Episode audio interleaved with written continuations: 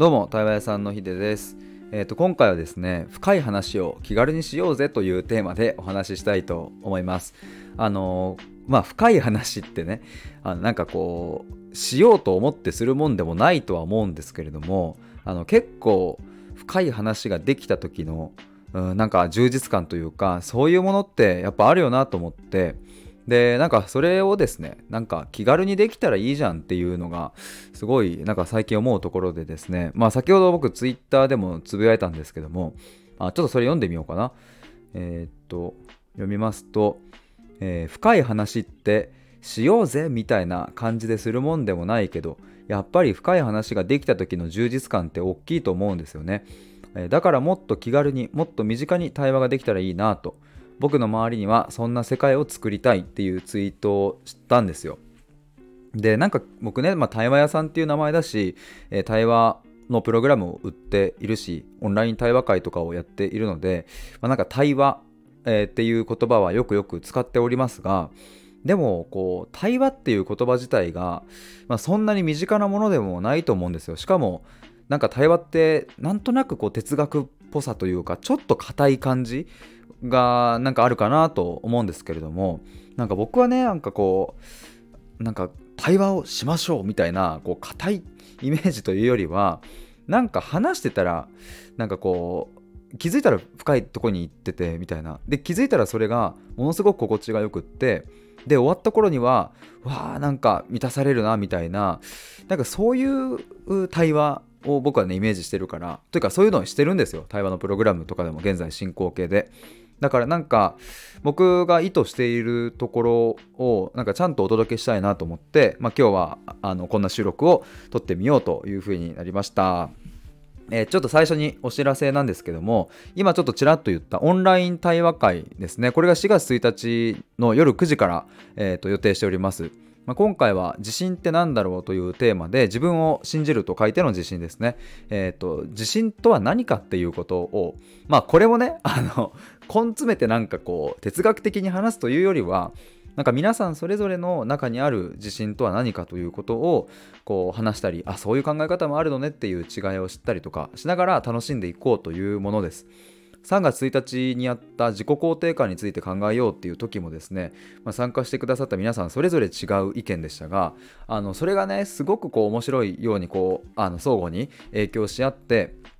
なんか新しいこう価値観が芽生えたりとかあのしていったなと思いますので、まあ、ぜひそういうのを楽しみたいという方はあの参加してくださると嬉しいです。定員よんめいのところ、今おふたり確定しているので、残すところはあとにめいになります。参加したい方はですね、僕の公式 ライン からオンライン対話会に参加したいですと一言くだされば、それにて受付終了ですので、えー、ぜひご連絡お待ちしております。で、あのもう一つ、これちょっと今日の本題にも関わってくるんですけれども、なんか僕ね、あの対話のプログラムとか今までこうあの出したりとか、まあ、あとはこうさんかいいちパッケージで、えー、対話受けませんかみたいな、クライアントさん募集しますっていうのを、まあ、いつも先着でみたいな感じで出しておりましたが、ちょっとこの度ですね、なんかこう対話屋さんのこうエントランスというか、こうね、なんか入り口みたいな感じで、なんかいつでもこう申し込みできるように、まあ、一つちょっとサービスを作っております。あの今日バーっと作ったんですけども、明日ぐらいには出せるかなと思います。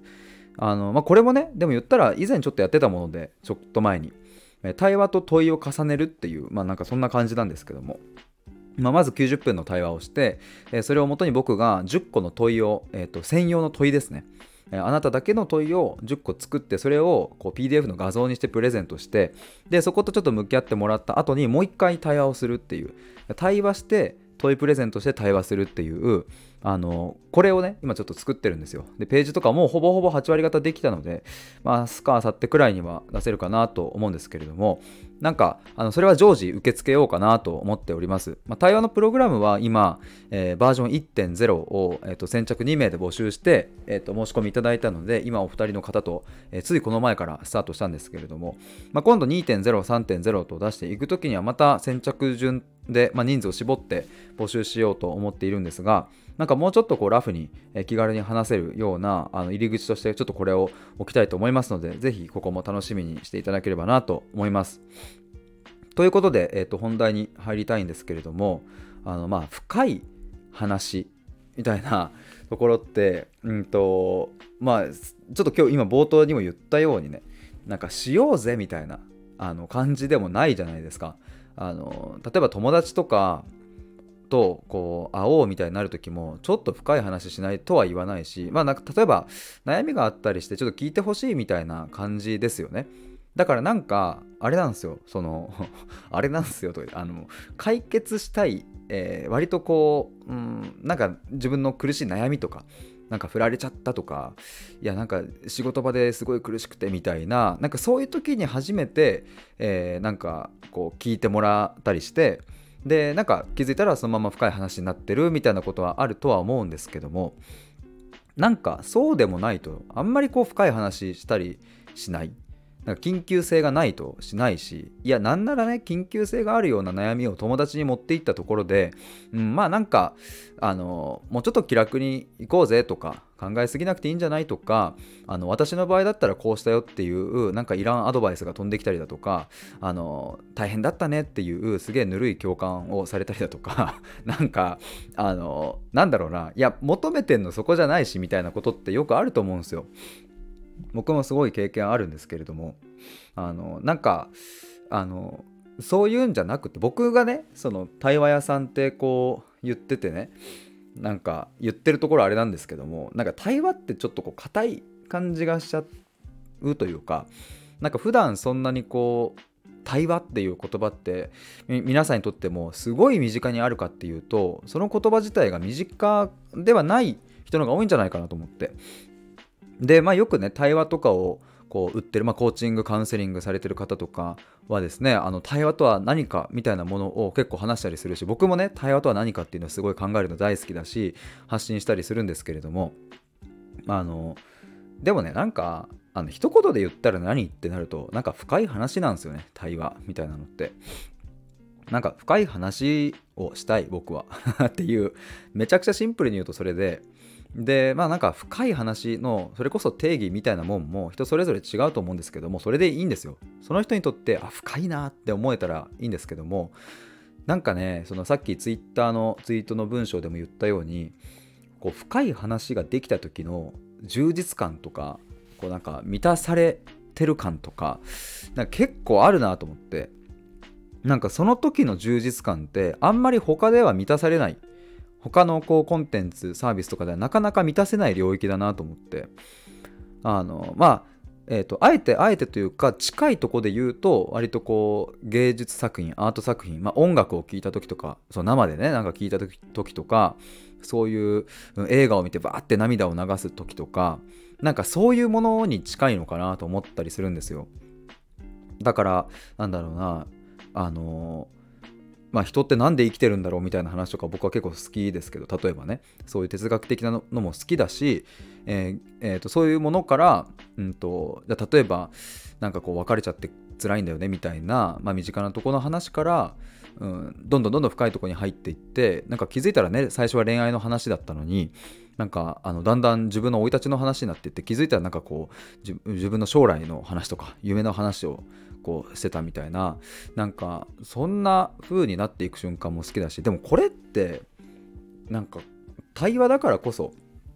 まあ、深い話をしてる時だからこそ、まあ、その瞬間にしか味わえないものだなと思うんですよ。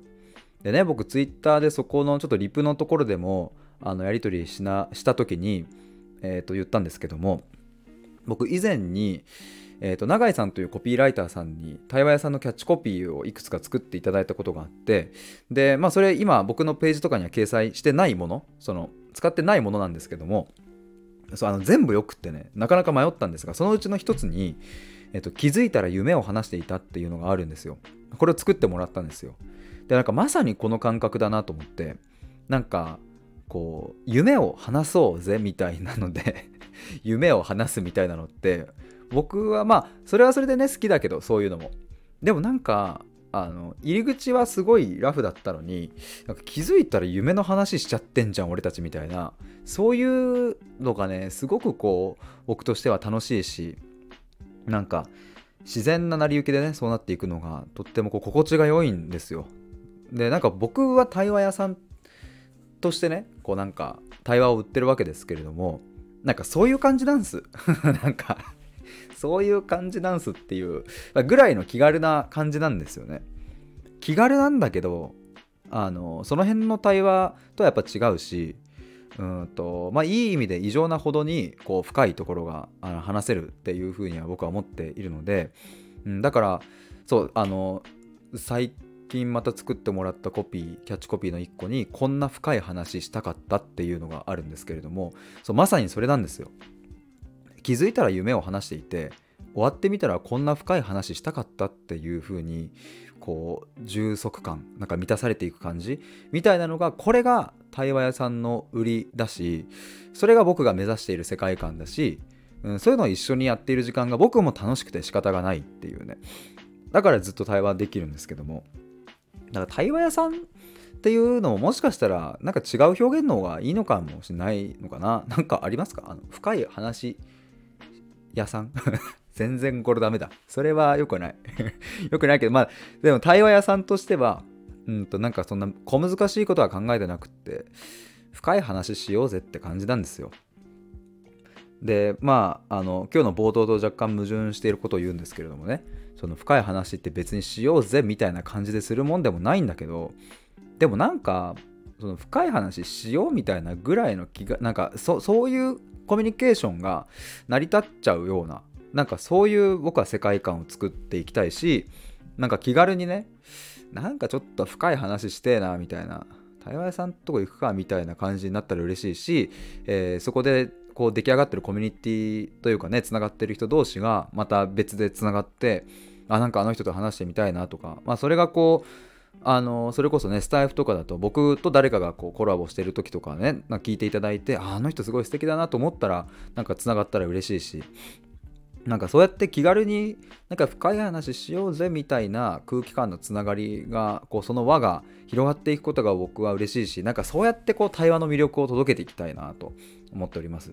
まあそしてね、僕はもう一つ対話屋さんとしてはあのこの考えるっていうこともですね、ちょっとこれはまた別の収録で撮りたいなと思うんですけども、あのそう僕がねなんであの異常なほどにこう深いところまでアクセスして、えー、対話ができるかといえば、まあそれは考えているからっていうのは一つ答えとしてあるんですよね。もちろんインプットすることもありますけれども、あの考えることはインプットしなくてもできるっていうのが、まあ、結構ミソでして、もちろんインプットした方が考える質も上がっていくっていうのはもちろんありますが、逆にねインプットなんかしなくたって、えー、考えることは質を考えるという質を高めることはまあ可能なわけですよね。で、まあ、一度そのやり方を覚えてしまえばあのいろんなところに応用が効いたり転用ができるので、まあ、僕はそれで、えー、とよく、うん、考えているんですけれども、なんかこの考えるっていうところの魅力もねもっともっと届けていきたいなと思ってます。なんかね結局考えて何になるんだよっていう、うん、風に言われるとですね、別に特になんもねえっていう話なんですけども、特になんもないんだけど考えているとなんか気づかぬうちに人生が豊かになっていると、まあだからこれはちょっと言葉えー、っとちょっと表現難しいなと思うんですけども、まあ何もねえと言いつつ考えていると豊かになるから、まあ、豊かになるために僕は考えているとも言えるなとは思うんですけども、うん、でもなんかそういう風に言うとね、えー、となんかまた若干違う感じもあって、僕はただ遊ぶように、えーとまあ、楽しく子供があのなんか気づいたら走り出してるように、なんか僕も気づいたら考えているみたいなぐらいな感覚なので、特に目的は持ってないんですけどね。だから遊びなんですよ。あの本当に無目的な遊びっていうのがキーワードではあるんですけれども、まあまあちょっとこの話もまた別の収録で撮りたいなと思いますが、まあ、今回はねちょっとこの深い話っていうところに焦点を当ててみ、えー、ました。なんかこの深い話ってさ、なんか何ちょっとまた話がちょっとなんかしたくなっちゃった。あのこういう現代令和の時代になるとさ、なんだろう暇は埋められるじゃないですか。スマホでスマホいっこで。えーと、ネットフリックスやら何やらあの暇な瞬間は埋められてしまうがゆえにですね、なんかこう暇